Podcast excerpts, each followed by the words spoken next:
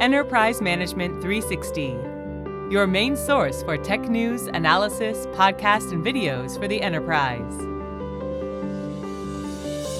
Welcome to the EM360 podcast with our Ask the Expert series, a weekly conversation with people who are impacting the enterprise tech landscape.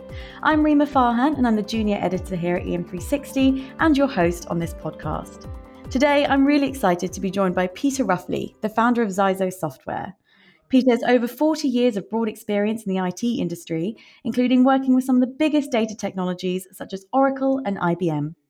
Today, Peter is the founder of Zizo Software. With a keen interest in cloud analytic technologies, Peter understood the move to cloud analytics underway and assembled a team to create a new type of technology suited to deliver big data analytics and pattern database services at scale in the cloud. Amazing. Thank you so much for joining us, Peter. Thank you. Really glad to be here, Rima.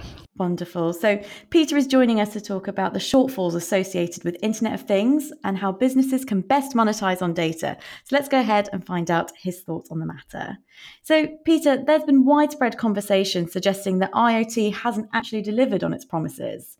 Could you walk us through what these promises are and how IoT is falling short in making them a reality? I think, first of all, it's fair to say that when IoT started, it was very much as a, a kind of look into the future. The fact that devices could be connected to the internet at all was thought to be a very exciting and fascinating thing. But I think very quickly after that, you have to move to the stage of saying, okay, just because we can do something, why should we do it? And it was at that point that I think the whole IoT movement began to run into trouble. I give you two examples of why that is. The first example, I think, is the very, very futuristic idea of your fridge being connected to the internet. Now, that sounds like a very good idea because you could, in fact, make your own uh, rules for provisioning your groceries. But the first thing you have to remember is that people already do that people are already on, doing online shopping. They have their automatic refresh lists already in place. There are lots of things and mechanisms that already do that. So, why would the IoT version of that be any better? Now, the second example of this is the introduction of smart meters. We have seen the electricity companies spend an absolute fortune on installing smart meters. And the idea was that if you could see how much electricity that you were using, that this would give you important feedback to control your energy consumption. But in fact, that's not what happened. What you need to do in order to give insights to people is you have to put data into context and make it information. If you don't do that, then it's meaningless.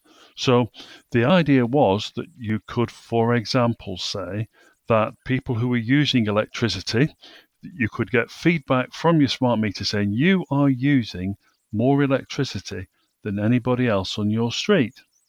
But if it happens that you're a, a, mother with young children and you're at home all day and running the washing machine all the time with the heating, and everybody else is at work, then it's not a meaningful comparison.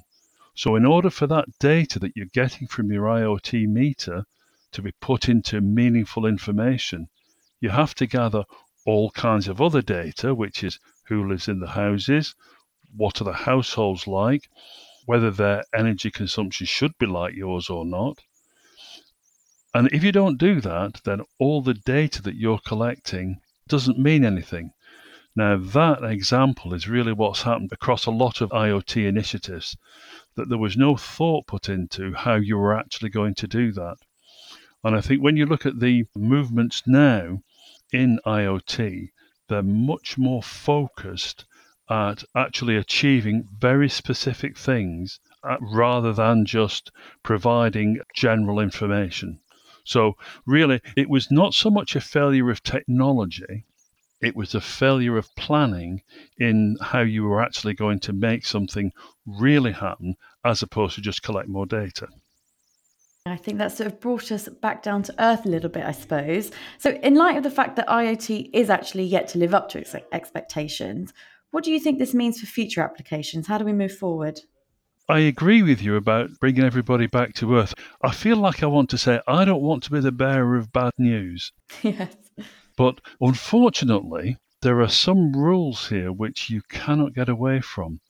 And what you're going to find is that the amount of money that it takes to collect and process data may outweigh the value of the data that you're collecting.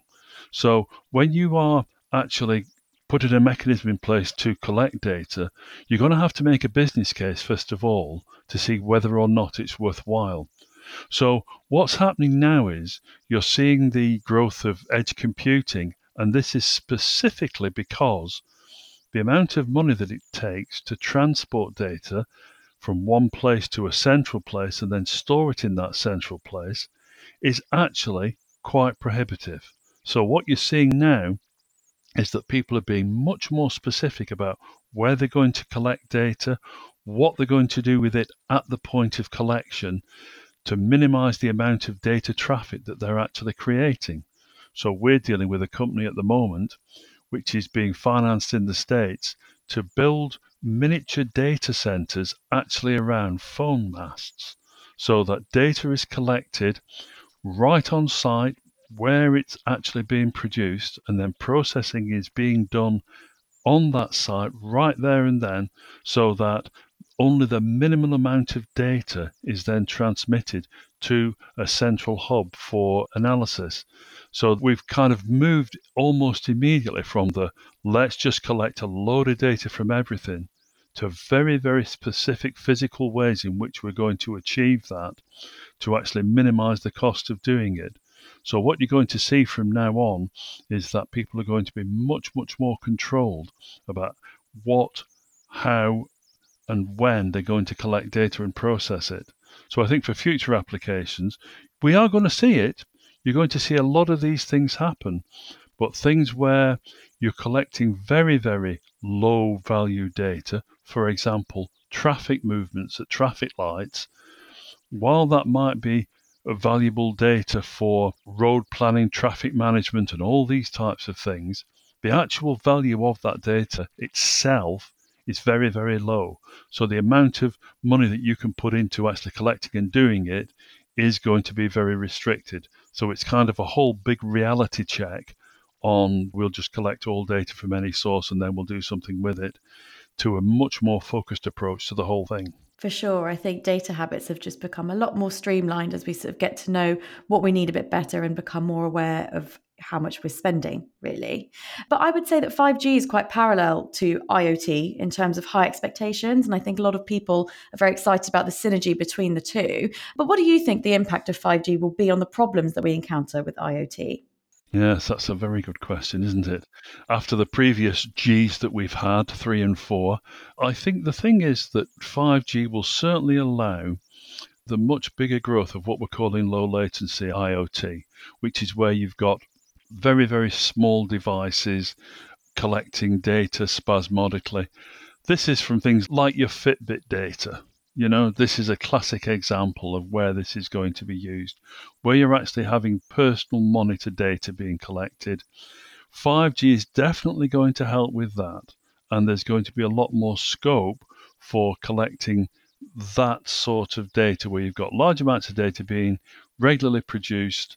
But again, although it might be very valuable to you in keeping up your treadmill, working your number of steps, it doesn't have a lot of commercial value. So I think 5G is definitely going to help with that. But I don't see initially that there's going to be a huge uptake of big nationwide programs like that.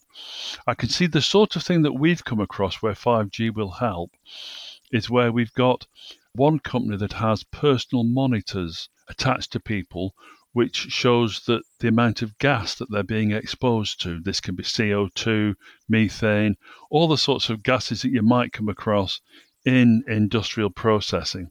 And what you need to have with that data is personal data, GPS data, and other data which shows your shift patterns when you've been at work in order to monetize it and make sense out of it. So 5G will help. It will help. But you have to remember that 5G initially is going to be very restricted and it's going to need its own infrastructure of actual nodes to do its bit and do its work. So this is going to be a gradual and a complex rollout. And I don't think it's going to be initially a great step forward in terms of making our IoT do something. For sure. I think it's of those situations where, as much as we're excited, we've just got to sit tight and see what happens. But of course, even with its shortcomings, IoT does allow companies to capture more data than ever, which is really great for those who are looking to become more insights driven. But surely this will lead to huge volumes of contextless data and a data hoarding culture among organizations. So, what are your thoughts on this? Well, as you said, the data hoarding culture, that's something that was, in a way, a little bit dispelled by the whole GDPR thing, where people suddenly became very nervous about the liabilities of keeping large amounts of data just in case anybody was to accidentally, you know, do something with it, let it out the bag, or and so forth. So there's been a bit of a change to the data hoarding culture, and I also think that in terms of creating great data lakes, there's been a, a, a kind of a, a, reaction against what was the Hadoop based type of culture where people did just collect huge amounts of data and then found it virtually impossible to process it and make any sense out of it. So I think really what needs to happen rather than what's going to happen is this people are going to have to really focus on what they're trying to achieve before they start the whole business of just collecting data. And there are some things that they're going to have to do. The, the first thing is you're going to have to put that data at the point that you collect it into the structure that it needs to be to effectively process it. If you're just going to collect data, you're just going to end up with a morass of data, which, when you try and impose some meaningful structure on it, is simply going to be too expensive and too difficult to do that to a vast amount of data. So I'm afraid the first thing you're going to have to do is to structure that data. And then the other things that you're going to have to do in terms of unlocking value is you're going to have to point some proper technology at it. And again, I hate to be the bearer of bad news, but I'm going to be. the idea, I'd call it the idea, I think maybe the delusion that we've had over the last 40 years that if we just put a big enough and powerful enough computer and point it at the data, then it will give us some original insights right off its own bat. Now, unfortunately, we're not there. We're not at that situation right now with computing. What you're going to have to do is to point some technology at that data which looks for places in that data where there is some kind of commonality, where there are potentially some insights to be gained. Now, for example, we use a technique called data landscaping, which, if you like, looks at a whole field of data and displays it in such a way of peaks and troughs. And the peaks are where there is some commonality between data where you might find some insights by doing some more analysis. The idea that you can just process every piece of data with every other piece of data and eventually the computer will just come up with an answer is simply not going to happen as the technology exists right now. The processing loads are too big, the amount of data is too big to actually achieve that. So, in terms of using AI in this, there's a stage where you have to go through after you've structured the data to actually point technology which looks at that data and does some initial work, if you like, and looking for points of interest you're going to have to apply some intelligence to it. Unfortunately, the idea that it's a human less process is just not true. You are still going to have to apply intelligence and make some decisions about what parts of the data that you're going to have to analyze. But having said all that, the technology does exist now to do processing, to gather large amounts of data together at the edge, process it before you transmit it to a larger hub for further processing. And all this means that there is actually a way in which the processing that you need to do can be achieved at a price point that makes sense to do it. And that's the main thing. So I think that the IoT thing is definitely going to carry on. There are definitely many, many applications for it, but the way in which it's got to be done is in a much more structured and a much more, if you like, human controlled way than I think people think it is right now. Peter, I really don't think you need to worry about being the bearer of bad news because there's some great advice there, and that can only be a good thing. So, leads me on to my final question. So, as promised to our audience in the intro, who I'm sure are dying to know, how can companies unlock untapped value from their data and better monetize on it? The thing there is, is uh, it's a combination of all the things that I've said. The, the, the best thing that you can do with the data is to actively structure and process it at the point where you collect it. When you collect that data, the point at which you collect it, it never gets any better than that. The decisions that you make about that data need to be made immediately because the currency of the data is what is most important about the data. The currency and the quality of the data are at the best at the point at which you collect it. You need to do that straight away. You need to structure it, you need to evaluate it, and you need to begin to decide whether or not that is actually giving your business value. Now, the corollary of this is that you must have an idea of the business value that you're looking for. The way that we've seen and the way that we still see vast amounts of money being wasted is that people decide how they're going to store the data, how they're going to collect it, where they're going to put it. They never think, in my opinion, enough about why are you doing it at all? What is the potential value? Who is your customer for the information? And remember, it has to be information, not data. Who's the customer for the information that you're creating from this data? Do you have all the data that you need to create all the information that you need to make collecting this data a worthwhile idea. If you can't establish that as a paper exercise, then it isn't worth doing as a computing exercise. It's as simple as that. I think there's lots of food for thought there. So, Peter, thank you so much for your insights today. It's been really, really great speaking with you. Thank you very much. I've enjoyed it. Also, thank you to everyone listening, and make sure you go and subscribe to this podcast at Apple Podcasts, Google Play, or wherever you get your podcast needs. We'll be back next week with another Ask the Expert podcast, but thank you once again to Peter, and we'll see you all back here soon.